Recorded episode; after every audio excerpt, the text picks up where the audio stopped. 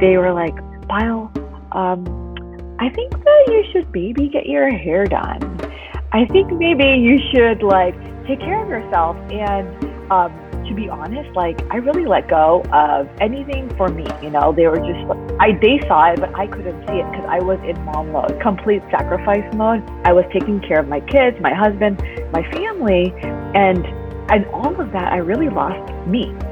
And so uh, it took a lot of like thought work, time to say, wow, where have I gone? I was like this fun, dynamic girl who just had a zest for living and passion and all that stuff. And so then I was like, okay, like I think it's uh, enough. I need to go back. And I think part of it was I had to learn to value myself again.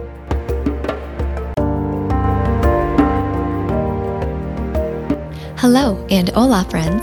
Welcome to the Medicine, Marriage, and Money podcast the only podcast for dual physician couples who want to achieve marital interdependence and financial freedom together. In this podcast, you will learn how to show up as the best version of yourself so that you can love intentionally and build a stronger and more financially savvy relationship with your spouse. And I am your host, a physician mom, a doctor's wife, and a life coach, Dr. Kate Mangona. Welcome. Bienvenidos. Do you feel overwhelmed by all of your different responsibilities as a partner, a parent, and a physician? Do you feel burned out or stressed out? If so, we want you to know that there is hope. Professional coaching for doctors has been shown to improve all these problems. And right now, the Alpha Coaching Experience, a coaching program meant specifically for busy physicians who want to build a life they love and deserve, is open for enrollment. As part of the Fall Alpha coaching experience, we want to invite you to a free webinar being taught by Dr. Jimmy Turner over at The Physician Philosopher. The webinar is called Defeat Burnout Without Leaving Medicine. You can register for this free webinar by visiting thephysicianphilosopher.com forward slash webinar. There are only three webinars. The last one is on November 1st. So don't miss out on getting some free teaching on how to coach yourself to become the best partner, parent, and physician you can be. Visit thephysicianphilosopher.com forward slash webinar for more information.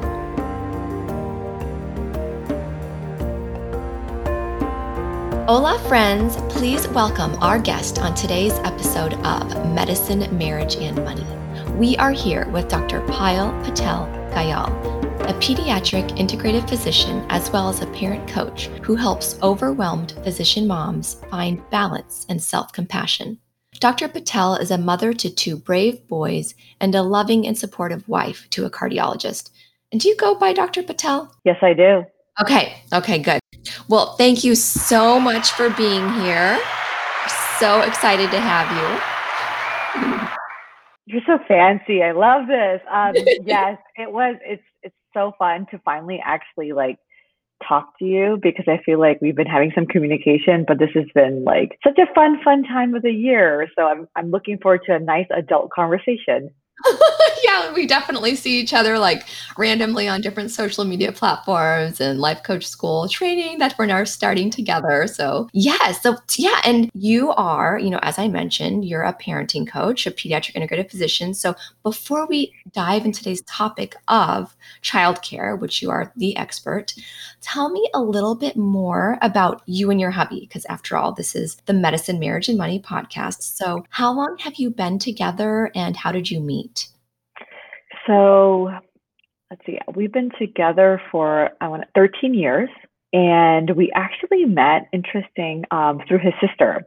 I was a resident in New Jersey, and he's from Jersey. And at that time, he was in New York City doing med school. Academically, I am a little bit ahead of him because I skipped a couple years. And she and I met on a trip when we were um, through uh, like our Sunday school in India. Oh wow! Totally random, yeah. And then so someone else was like, "Oh, this is my friend. Let me introduce you to her." And then while we were kind of getting to know each other, she kind of had this idea in her head. She's like, "Oh, she's perfect for my brother." So I guess she introduced us, but I didn't know it was in hopes to um, like date him. I was like, oh, that's cool. This is my friend's brother. Like, no big deal. So that's how it all started. And I was like an intern my first year of pediatric residency. And uh, two years later, we were married. Oh my gosh. Well, that was fast. Well, I mean, fast for me, probably not fast for everybody.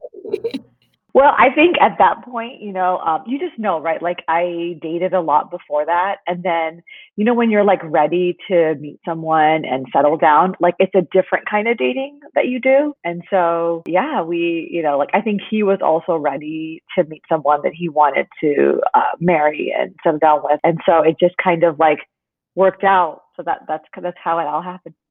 When you, okay, and you mentioned you skipped a couple years. What what was what years did you skip? So I actually went straight from high school to like a med program. So I actually went international. So it was kind of interesting. I had to fight my parents to let me do this because they're like, we're not going to let you go to India when we came to this country for you. And so it was kind of interesting, but um, it was like the best experience of my life. The best training. It was amazing. I never thought that I would be doing such hands on medicine and surgery and all that stuff at such a young and early stage of my career. And they welcome it, you know? And then I come back and I met him and I'm looking at what he's doing. I was like, wait, what do you mean? Like that you have to look from far away? He's like, yes, you can't just go. And I'm like, well, I delivered babies. How many years did you do in India? So it was like a little less than six. Okay. And then you came back for residency. Right, right, right. And it's funny because like I'm born and brought up and grew up near Pasadena. So it was an interesting uh, experience. Plus, I also went to a part of India that is not the language I speak. Okay. Right. And so I, and everything's in English. And everyone's like, how do you love school? I'm like, no, it's all English. Like of all Asian countries, like all English. So um, I, I had to learn the local language only for like two reasons. If I wanted to not waste time when I was doing like clinical work. And then the other one was like, I did not want to get ripped off when I went shopping. so I was like bargaining in their language. So it was fun. It was fun to like do something so unique. And then I met some amazing friends while I was there. Oh, yeah. I mean, that's an experience that you're going to have forever, right? And so, okay, so then you came back and mm-hmm. you had gone to school with with your now husband's sister? No, we didn't go to school. We were just on a trip. Oh, you were on a trip. Okay. Yeah, we were just on a trip with like our youth group. It was like an international trip. So I didn't know her before the trip. Um, I moved to New Jersey and I think I reached out to like a couple families um, uh, just telling like, oh, like I heard that you know you guys live close by, and I'm new to the neighborhood, and we kind of go, um, you know, do the same kind of like youth work. And so like, oh yeah, sure. So I met their kids, and they're a little bit younger. Um, and on this trip, they introduced me to my sister, my now sister-in-law, and it was like totally random because we actually went to do like more like personal development work, and then I just met her. So. Okay. Okay. And so then you met your husband and how did you fall in love? How and why? It's funny because when I first met him, and I remember this distinctly, I only lived 15 minutes away from their parents' house and I didn't know, right? So I showed up at their house and we were on our way to Manhattan to do a uh, service project where we pass out sandwiches to the homeless people. And this is very normal for, you know, the kind of stuff we used to do. And so he, he was sitting there, I ran his green polo shirt and I'm like, oh, hey, what's up, right? And then I just kept on going, right? I, I didn't know who he was. But he, the entire time that we were interacting, knew that he was being set up. I didn't know until the day he asked me out, which was many months later. Oh. Yes. I didn't even consider that I would date my friend's brother. Like it wasn't even something in my head. Yeah, so it was kind of funny. And then plus it's like I was academically in a different place. And so it just didn't click in my head, you know, that we could be the same age. Yeah. And that's it. And so we um, got to know each other through a lot of this, like, you know, youth stuff that we started doing. We started working together more. Um, and then, like, our values lined up. And so I think for me, um, you know, after a certain age, like, everything else is good on the superficial level. But if you have someone whose values match up, like, I think that's a win for me, at least. Exactly so that's for me that was it. Like it was really just like being very family oriented and then um, i saw his interaction with his family and so i was like oh okay. This person values like you know relationships and things like that. And so that's pretty much how it happened. It happened pretty fast because i think i was like okay, like I'm, you know, 20 something, like in my late 20s, like I, I would want to meet someone and boom, like I've met someone who kind of fit a lot of things that I was hoping, you know, to look for. Uh, and same for him. So um, that's what happened. When and why did you decide to have children? Because you said you were in, you know, you were looking for somebody, you're in your late 20s. Yeah. You know, is that, were you on a certain timeline? Yes and no. Like I when we got married, like I was 27, so wasn't that like super late. And then, but he's a year younger than me, and so for a guy that's like 10 years younger than you, right? Basically, like when they're like younger than you, there's just like not at the same level as women. I was more on a timeline for in my head because I finished residency and then I started my first job. We only got married after I finished residency. I was like, okay, working. I'm like, of course, like I'm working pediatrics and I see all the little girls with like the little bows in their head. And it's like, I love it. Mind you, I'm a boy mom. So, like, so that's all I ever wanted. I just love babies. And he was still in residency, but uh, in his family, I think this is one of the things that I think looking back, I think like I would probably think about more. There was a lot of infertility, like a, a lot in his family, right? And it was like cousins and things like that. And he's like in the middle of the pack of this huge Indian family. And so I kind of was like, oh, that could happen to anybody, you know? And why wait if you have more chances of having a healthy baby without having an intervention early. And so I kind of pushed for it. And looking back on it, like I was always ready to be mom, but for him, like he wasn't ready. Like he was so stressed out. But I think by the time we actually got pregnant, like I actually decided to do it, he was in fellowship. So I think it was just like really rough for him to like multitask. But I was like, I got this. Like, you know, this is this is all me and i and i kind of took it on because um i just always wanted to be mom. And it was just like i just fell in love like when my son was born and we just did everything together and hence that's why i actually called my boss and said i'm not actually coming back um right now. Maternity leave? Yeah so um i had like three months off which was like i worked for a private practice. I used to reverse commute from new york. Well initially reverse commuted and then we moved close or closer in Jersey. And so it wasn't too far, but I kept thinking I'll go back part time. I'll go back part time. And then I like after he was born, I just couldn't imagine like leaving him at home with someone I didn't know.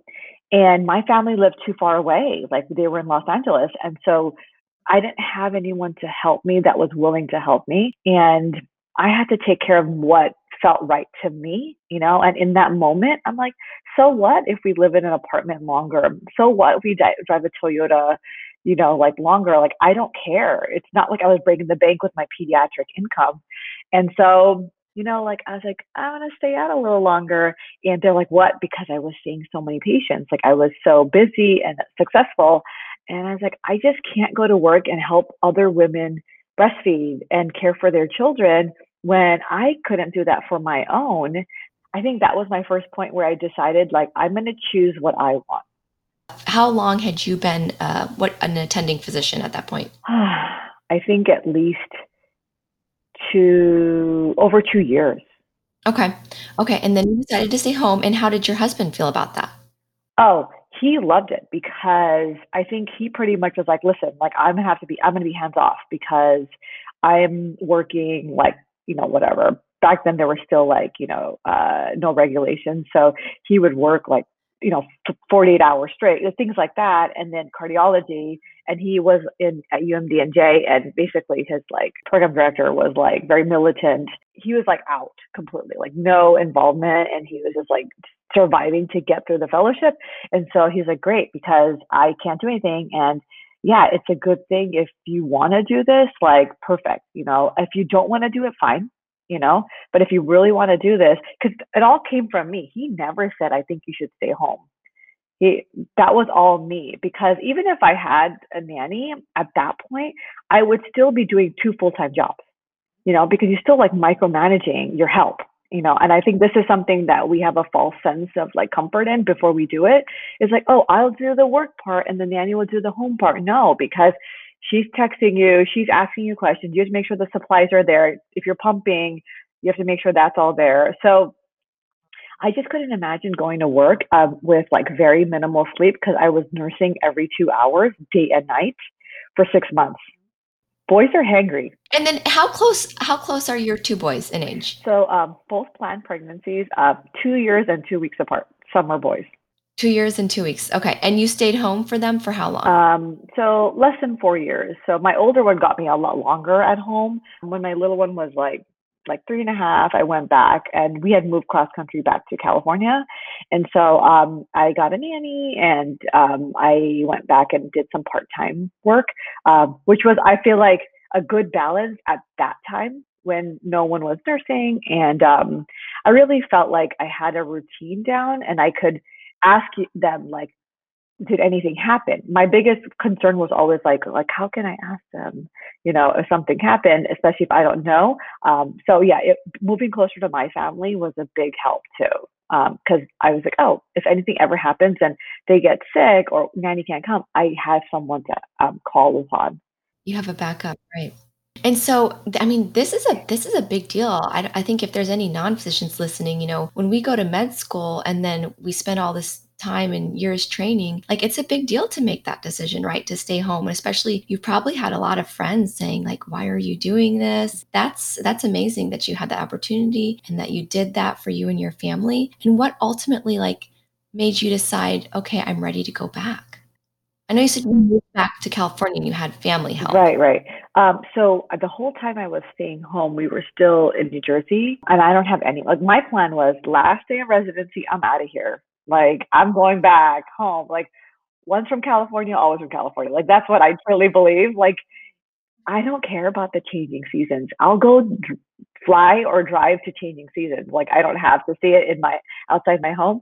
Um, so what I think for me, the ultimate like reason why I actually could have gone back earlier, but I think the lack of support for childcare and also support for me was the reason I couldn't go back. As soon as I got back to California, I felt that I had my family. I know I just I just felt like okay, they're okay now. Like everyone's sleeping through the night.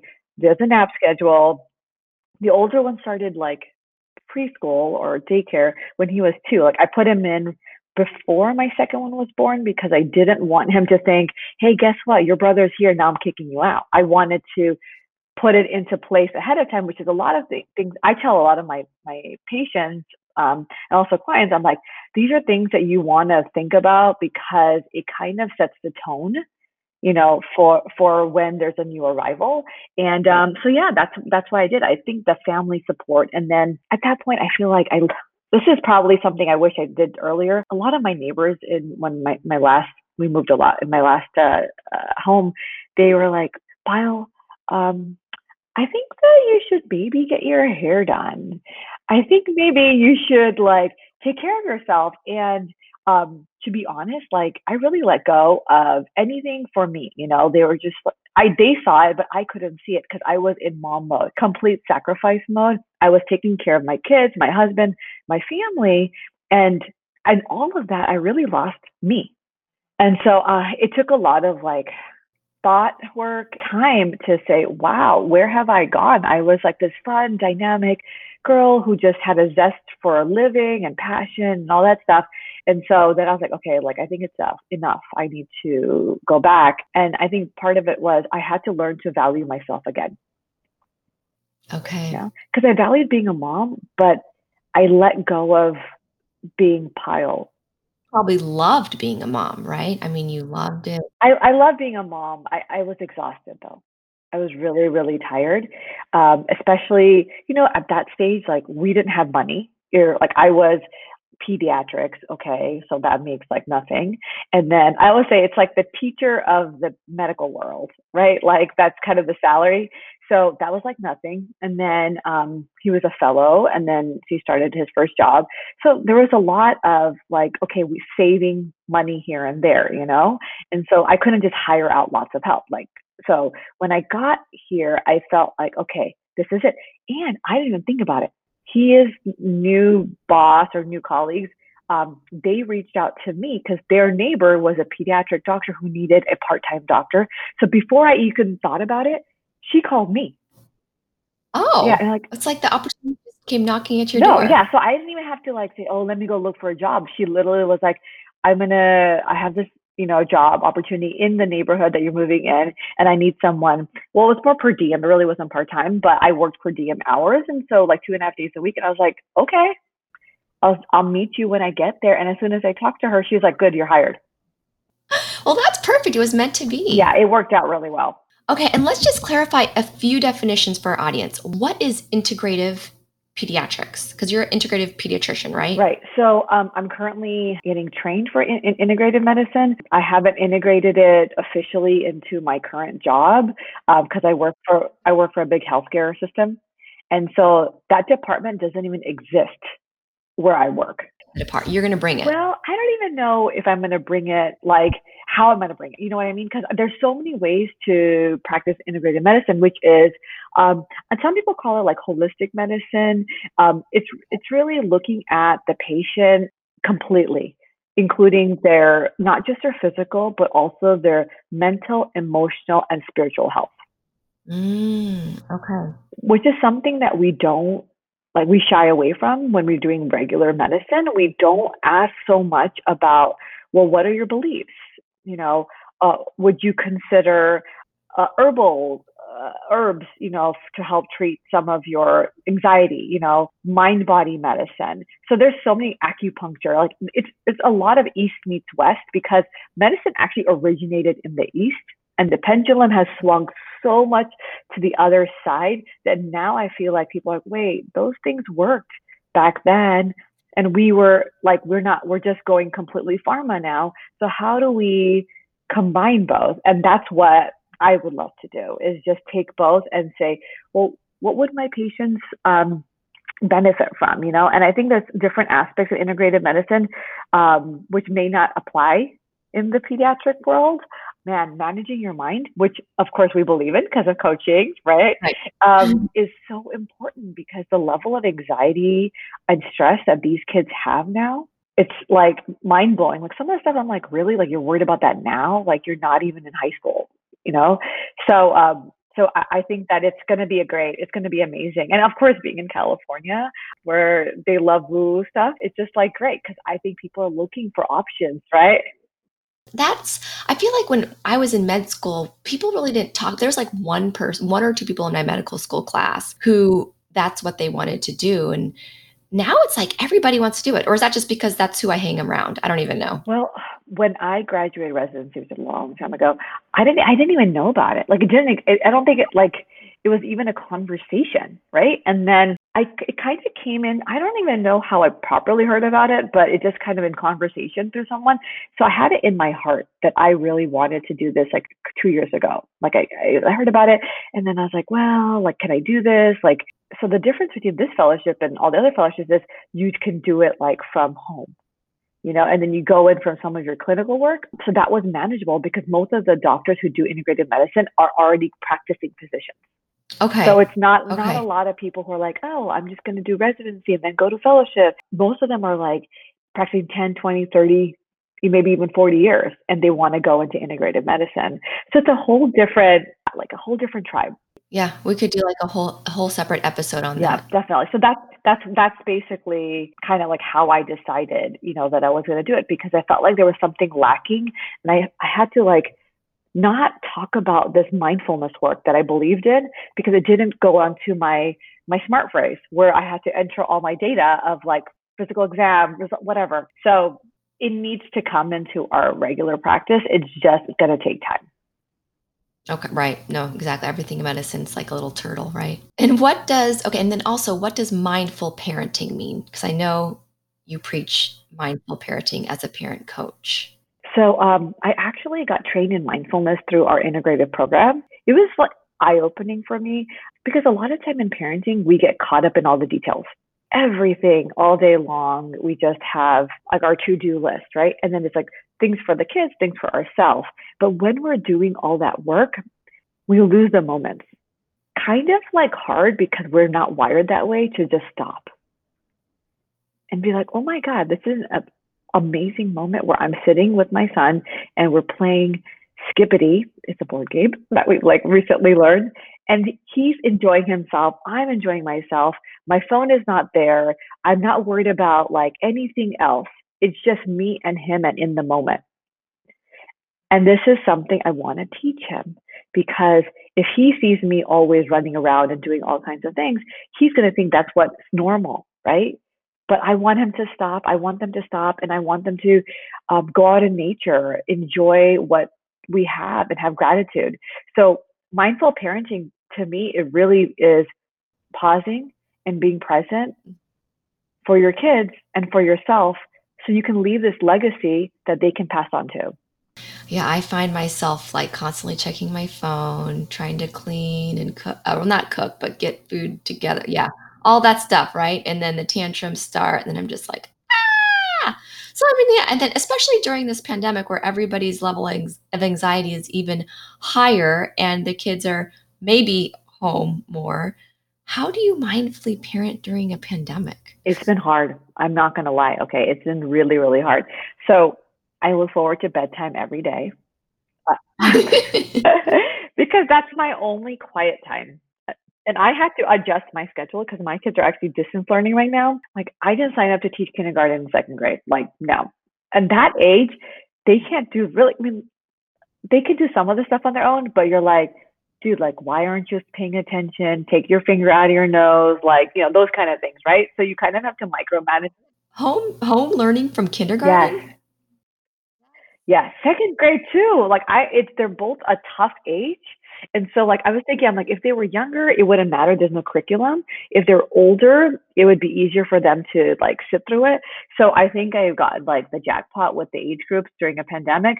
But I have a couple things that I do with them. It is I always prepare the night before with whatever curriculum stuff is going to happen the next day, and then um, most our Zoom stuff finishes before lunch, and then after after lunch, I have a mandatory quiet time for everyone in my family because obviously no naps, right? And so like they don't they don't nap anymore but i've instilled a time where if even when the younger one was napping i would tell the older one you still have to go to your room and play quietly because mommy needs rest time also and i would sit by myself for an hour and i just like enjoy the quiet i could be doing whatever like eating watching some tv just decompressing but that one hour or more depending on if they're willing to stay in their room we're, we, we feel like we're like re-energized at the end of it. So you're like, okay, the day has started again, part two.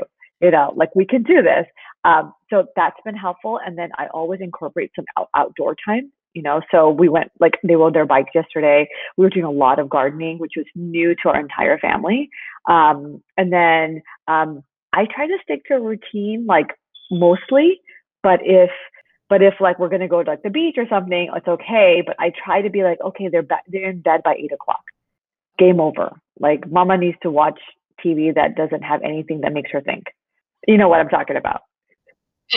yeah, and not like children whatever they watch. Oh no, I was like I even trained my kids to watch um like HGTV, Food Network. They love it. They're like, uh, when I grow up, um, mommy, can I? Uh, when am I going to be on Guys Grocery Games, or when am I going to be on uh, like these baking shows? And I was like, well, you could if you want to. Uh, and then they watched, uh, was really funny. We watched a show called Mediterranean Life on HGTV just because. And it was like families who like move there and look for like a rental or a home and stuff. So I just mentioned, I'm like, guys, we should go um, visit Europe in the summer. Like, why not? Mom can do that. I can coach from there. It's not a big deal. And so when the teacher was asking my little guy in kindergarten, what do you do with your family? So people like Legoland, Disneyland, beach, park. He's like, I like to go to the Mediterranean Sea with my family. I could, I was like, what? Like you've never been there? Like why? In the class must think there were a bunch of like, like bushy, like kind of like rich doctors, and I'm like, no, you have never been there. He's like, I know, but I just like, you know, I just told her where I wanted to go. So I had, I, I clarified with the the, the kindergarten teacher. I was like, um, FYI, we've never been. He's never been. I'm just telling you but he plans to go. He plans to go with his family. Dream big. Oh, and speaking of dreaming big, okay, so as a integrated pediatrician and a mindful coaching parent coach, how can we design an empowering childhood for our little ones? Are there any phrases you use? Like, how do you get them in that empowered mindset? I think the first and most important, uh, the biggest thing I tell um, my kids, and I also like tell others, is they're watching what you do. right? So you can say whatever you say to them, but if your actions are not aligned with your words, then they're going to go with your actions. So the way I teach them is by living that now, you know, and I tell them, I say, okay, I need this time for my mind to relax. I need this so my body can be healthy. I need this because this will be good for my help me grow, you know, and be strong. So when I do things like that, they're like they ask me questions like, "Mom, does this have protein? Does this have, you know?" And we're we're plant based, like our family, so like they're like mindful. Yeah, so we I've always been vegetarian, and they like they they're also vegetarian. I told them they can do whatever they want, but they you know want to follow it, and so that's kind of the way I teach mindfulness. But I also try to, when they're getting frustrated or I can see that they're getting challenged, and I, you can tell this is the same issue that's going to happen in 20 years, but it'll be like when they're hopefully not in med school. No, so doing some kind of like something else. And I say, guys, practice makes progress. It's okay to not be perfect you know and a lot of these concepts come from like our, the life coach school but i like to like say it's okay if it's not like if it's b minus work right and they're like what does that even mean they don't even get grades like than like what a lot of parents you know or what we kind of were grew up with right always a plus a plus a plus i mean not that my parents told me i had to get a plus that was kind of on me but that's kind of what we my parents told me i had to get a pluses yeah it was like both my parents' names start with A. And so my mom was like, um, we don't know beyond the letter A. So you can't get a B. Like that's something she said to us. And it was crazy. I they pushed me, but then I pushed myself like 10 times more because firstborn girl, first generation, like family, like, you know, immigrants, all that stuff. So I pushed myself so much that you break you know like and you know how that is too right like we all just break and so i i do very opposite parenting of our typical like asian culture where um my whole family's like wait so you tell them it's totally fine i'm like yes it's fine because guess what they'll know how to read when they're 10 all of them okay they're all going to know how to read i want them to be happy with what they do and kids who are happy are adults who are happy with their work they do it better Right. Right. And then unless like you're like miserable like professionals, but then who cares, right? If you're miserable, no one wants you to, you know, treat them or work with them. Nobody wants to be around you if you're miserable and you're still at the top of the class and got all A's. Like people don't care. Exactly. So I take a different approach to parenting. I think it's learning from my past experiences and looking at where I want them to be. And I don't want them to be reaching for perfection you know, because that doesn't get you anywhere. We definitely know how this uh, coaching and integrative medicine has affected you and your children. How has it affected your relationship with your spouse? All this thought work and coaching. Coaching has been life saving for us because, like everyone, we all like have different opinions. The two biggest topics that and you'll probably probably say this a lot is couples fight about is money and parenting it is the two biggest topics, right? And so if you have kids, yes, parenting, um, money, like that's definitely going to be there. We just grew up so different, like completely different. Our families of origin um, really taught us different things. And I'm not saying that one was right, one was wrong, um, but it influences us in ways that we have to decide. Is this something that was a positive effect on me? Do I want to pass this on to the next generation? And I think because I've done a lot of personal development, I've taken a lot a look at that really well. When I started doing that, I think uh, initially he didn't understand it because we're so used to just go to medical school, get a residency, get a job, just listen to your employer, you know, all that stuff. So all of all this out of the box stuff, even this like real estate stuff that I introduced him to, and now he's totally into. Okay, he's always listening. So like now he his like his eyes have opened to a whole different world outside of medicine. And so now when we communicate, I think because he saw change in me and the way that I dealt with struggles um, and challenges in the marriage and outside the marriage, he was like, okay, there's probably something to this. And then as I got more busier, I got busier and I got more validated, like, I'm like doing lives and interviews and all these kind of things. And he's like, oh, I guess this is actually a thing. Yeah, I think for him, it's like really? Like they want to talk to you about, and I'm like, yeah, it's because he didn't understand it. And now I think that he's around more of this. Like I think obviously during the pandemic, physically he's not around it, but I'm like, next time I'm like, you got to come with me so you can meet, you know, Sunny and this, and like all these people that changed my life. And so I think he's he's seeing it. And this is what I learned from the life coach school. I can't change him. I can only change myself. As I change myself, automatically other people see that and they're like, oh, hmm, maybe I can question what I've been thinking too. So that's how coaching has helped us for sure. I totally agree with that. Like people always say, how can you just work on yourself? A lot of people say, well, you know, it's it's 50-50 or, you know, you've got to have both sides trying. But like what you said is you 100% worked on yourself, right? And then you evolved, you changed and he noticed and that affected the entire relationship right? yep, exactly. What kind of things or what used to be the most difficult part about being a both wife and mother and how has that changed through the pandemic through personal growth like?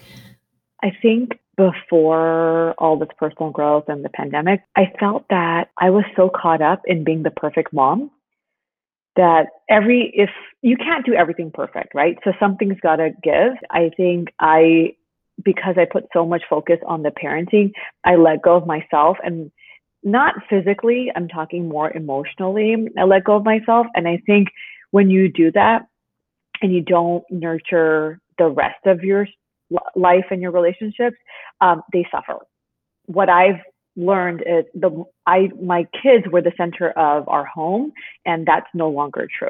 I had to make a conscious effort, you know, like I am like, okay, I love you guys and you know, we we really want you guys to have everything that you need and some of the things that you want, but you don't get everything. You don't get all my attention. You don't get, you know, like sometimes we do go out you know, without you guys. Um, sometimes I go places. Yeah, we do. Obviously, not in the last. We went out once. We got like, you know, like we went out for anniversary. Um, my parents watched the kids, but you know, it's been a little bit harder, especially in California. We're still in the middle of it all. So, but we used to go out a lot more, you know, and we used to do a lot more fun things. We've gone away, um, and my kids are fine with it. They're like, thank God they're gone because now we get a party central with our grandparents. So there's a lot of screen time and sweets and all that good stuff. Um, and then I also remind the kids because this is something very anti the culture that we grew up with. I say, when you grow up and you're go to college, you move on, right? You go, you stay in your own home, you get a job, you pay for your own things. And like uh, in my in our family, it's like our parents paid for everything for us. And I don't it's not like I'm not going to financially support them, you know, through like their further studies, but I do want them to know that it's not a right. It's a privilege what we're what we're doing for you. So that's been a big shift for our mindsets. Um, and the last thing I actually think that I've learned a lot is from our personal experiences and my personal experiences, I'm raising men and I want them to treat their future wives, if that's what they choose to have wives, with full love, kindness, and respect. And to me, that means teaching them the concept of like cutting the cord, leave and cleave, like go join your new family. I'm not going to be like, having emotional drama about my boy moving on, not wanting me to be the center of his like world. And so that has been a big part of my parenting and how I want the legacy I want to leave. You know, like my daughter-in-laws are going to be like, "Oh my god, thank you so much for, you know, like teaching them these values." And that's what I want. And even if they don't say thank you, I know that I did the right thing by teaching them this. Oh my gosh, that is so smart. And okay, so you touched briefly about you know, finances. And so you're teaching your boys that not to be entitled, right? They might not get everything monetary paid for their school or the cars or whatever. Who does who manages the finances in your home? And do you talk about finances around your boys? Do you involve them with those? So yes, um, I, we do involve them. So the way finances are, we work on it together. Um, I used to do most of it before because he was like in training and then working so much. And so like there was no other option, you know, like it was just me um, taking care of it. And then now that the kids are older, I'm doing all these other things with my work and coaching. Um, and he has a, a job where he has more balance. He takes on some of it, but we have equal access to everything every decision that's made, even the small ones sometimes, like he'll like come and ask me, like, I think I need like new sneakers. And I'm like, okay, just get them. Um, but like, so like it's, but that's only because we've grown so much in the last like 13 years where this was not the discussion. Yeah, we work on it together. We talk about it in front of the kids all the time. And um, I bought them this piggy bank that um, has three sections that says save, spend, give. Love yes, that. It's both of them. Yeah, they're six and eight now. So both of them, um, they get to choose like where they want to put it. I do want to teach them the concept of giving, you know, and I think that's just something that um, I didn't like. My parents gave, but they didn't talk about it, and so this was a nice, I think, a good way to open the conversation with them. So say, uh, save, spend, and mm-hmm. give. Yeah, that's it. And I would put, I would add in a fourth one, or I would actually put save slash invest. That's a high level concept. but this last um, birthdays they had their grandparents on the other side they are like well we're not going to give them like toys because um, they get they have a lot obviously like they do everything they need he was like okay i'll give them 50 bucks each to invest in some kind of company or shares or whatever. I don't even know the right lingo what they actually did um, because that I didn't I wasn't involved in. So then my son, my older one, was like, "Mommy, like, should I put my money on Amazon or Google?" hey, that's awesome. yeah. So he's like, I'm like, you can do both because that way you don't put all your eggs in one basket. And he's like, okay, what does that mean? So I taught him that, and he's like, okay, so he did 25, 25. Oh my gosh, so he's got $25 in Amazon and $25 in Google? Yep. Mm-hmm. Oh my gosh. And does he actually follow what happens to that money? Um, well, my husband hasn't really sat down with them to teach him because like their birthdays were just a couple months ago and we're still in this pandemic. So I think when things like settle down, he'll be like, oh, look, six months later, like what has happened? How has it changed? Um, my younger one was like, I rather just have the $50 and get a toy. But my my husband's like, no, like I want you to still do this because it's like it'll be something that you're gonna be happy you did when you're older. So that's that's so we do teach them some investment. Okay, that's perfect.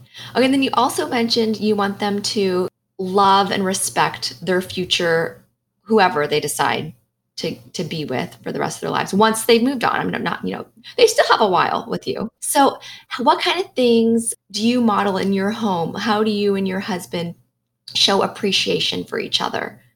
So, what's been the biggest, I think, area where we try to teach them is um, if one parent says no to something, we try to support that decision. And sometimes it's hard, right? Because you're like, oh no, he's totally wrong. Primary parent is the one who kind of gets a bigger picture sometimes just because you're there a lot more.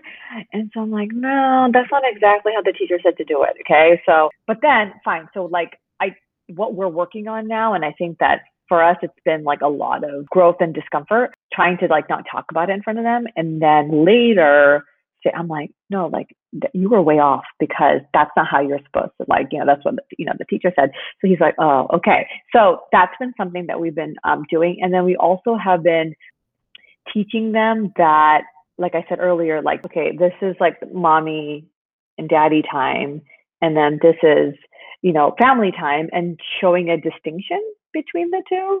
I think that's been really helpful to them. It's a little bit blurred with all this pandemic stuff, but maybe not. You know, maybe that's why bedtime and quiet time are so important.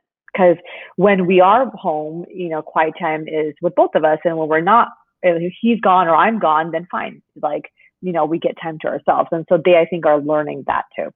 Oh, that's perfect. Okay, that no, that's you touched on some important topics there because even though we may disagree with our spouse in the moment, it's important to show respect by maybe having some of those bigger or smaller disagreements separately and then showing your children that hey, you know, we're on the same page. Yes. Because some and I know some parents you know, I hear from some parents who may be having lots of arguments in front of the kids, and I think that's okay. But if you don't have those, what do you call it? Resolution.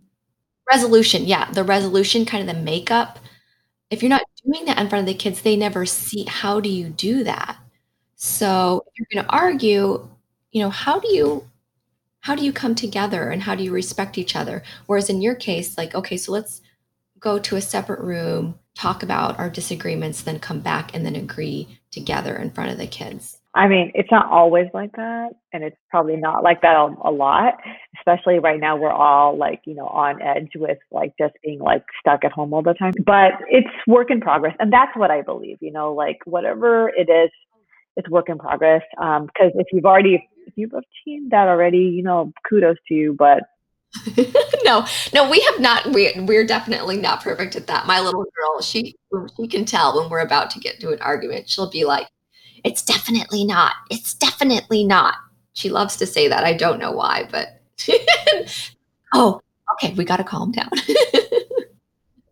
well, perfect. Okay, so is there any other secrets or tips we have not already covered in regards to parenting through a pandemic? I did a lot of like thought work on like parenting in a pandemic and actually it was like it created like a little um like uh, PDF for like people who were interested. And one of the biggest things, like I think we covered some of the things, but one of the biggest things was like boundary setting. That was um, a big part, and I did touch up upon that. But I think boundary setting for yourself. Um, we talk a lot about parenting, but most of parenting, I believe, is working on yourself and making sure you take care of yourself. So, in addition to like boundary setting, but self care, because we really like can't be running on empty. The way you fuel yourself and the way you fill your bucket is by not waiting for other people to fill your bucket. So, you fill it yourself. I love that. And where can people find that PDF? Okay, um, so they can sign up for the PDF on my website, mdthemindfuldoctor.com and they will receive it when they sign up. Okay, mdthemindfuldoctor.com.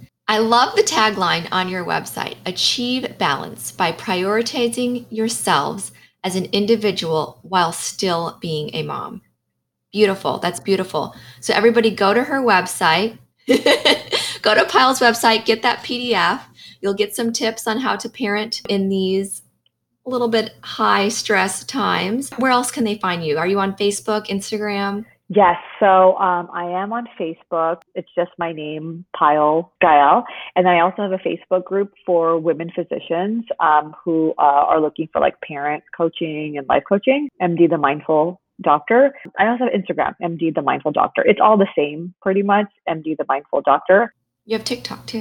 I do. I'm not as active as you are. You know, the TikTok is was a pandemic um, activity for the boys and I, and so I'm a dancer. I love dancing, and um, yeah, like I used to do competitive dance, like in like in med school. It was really funny how that worked out.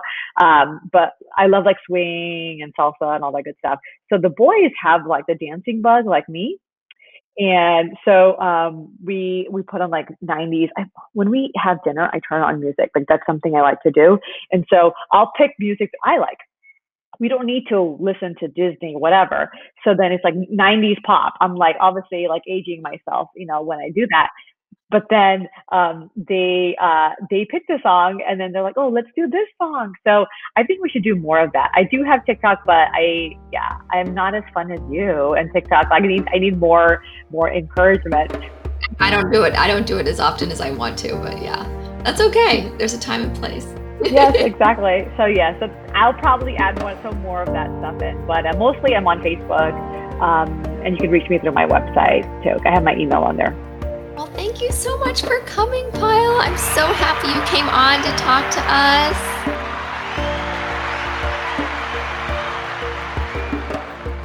Yay! Thank you so much, Payal. That was beautiful. My take home points from Payal. Adults who are happy with their work do it better. Who wants a miserable professional or physician to care for them? Do you? I'm guessing not. When someone is exhausted, drained, jaded, The fact that they got all A's in high school doesn't matter anymore. We all worked hard to get where we are today. So why not be kind to yourself? At this point in our professional lives, is perfection the answer? And does perfection actually exist? Who decides this? Well, I think you can. So allow yourself to be human. Allow your feelings and find joy in the services you do provide because chances are you will never truly reach perfection in somebody's eyes, maybe your own. So let's just call your best perfect. And it's perfect. Number two, set boundaries for yourself. Because how can you fully nurture and care for your children if you are running on empty, on fumes? You can't. When you are not in the right mindset, your children will notice. Those little people are smart. So make it a priority to fill your bucket daily. Prioritize yourself and prioritize your time with your spouse. Tell your children, mommy and daddy need a little bit of adult time together. Once a week. That's not that bad. Your kids will survive regardless. However, they will definitely notice when you aren't filling your bucket, when you're not happy. Children are much more emotionally intelligent than we think. So set those boundaries, prioritize yourself. Number three, Although you may disagree with your spouse in the moment, it is important to show respect, especially in front of the children. It is okay to disagree, but if you cannot do it respectfully, save the heat for a different moment. Remember, those little people we live with are watching always. They soak up all the feelings. They sense the external cues and then they mimic them later. Your children do not end up doing what you tell them to do. They don't do what you say.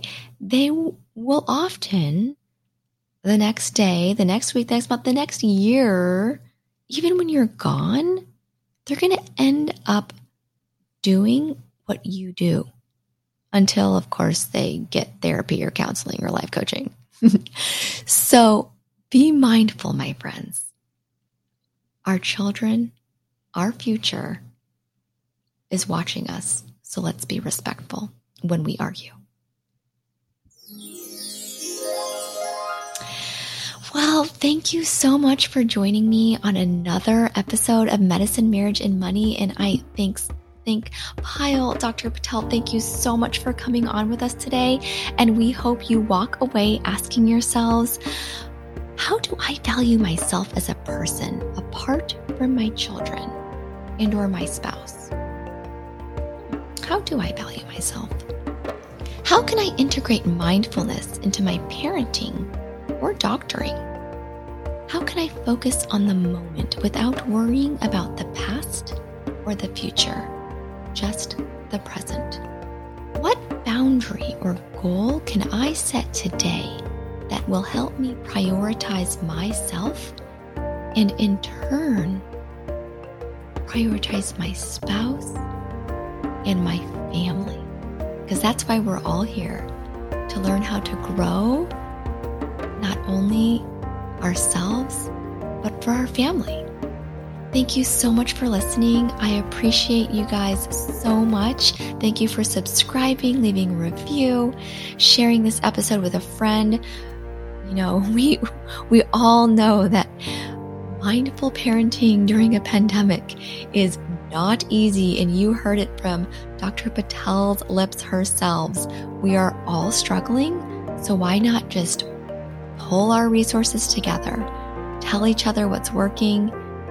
Okay, we can we can we can sympathize for what's not working, but let's just be a little bit more mindful, open, grow through this, year of 2020 and we're going to make it through better people on the other end.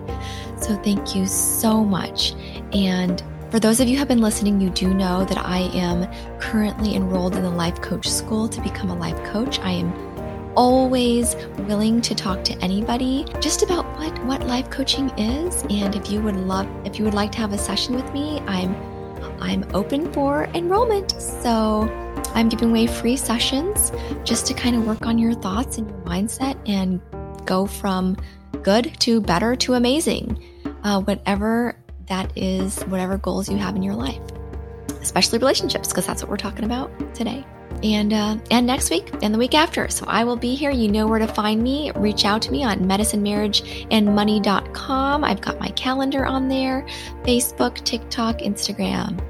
Okay, much love to you and your spouse.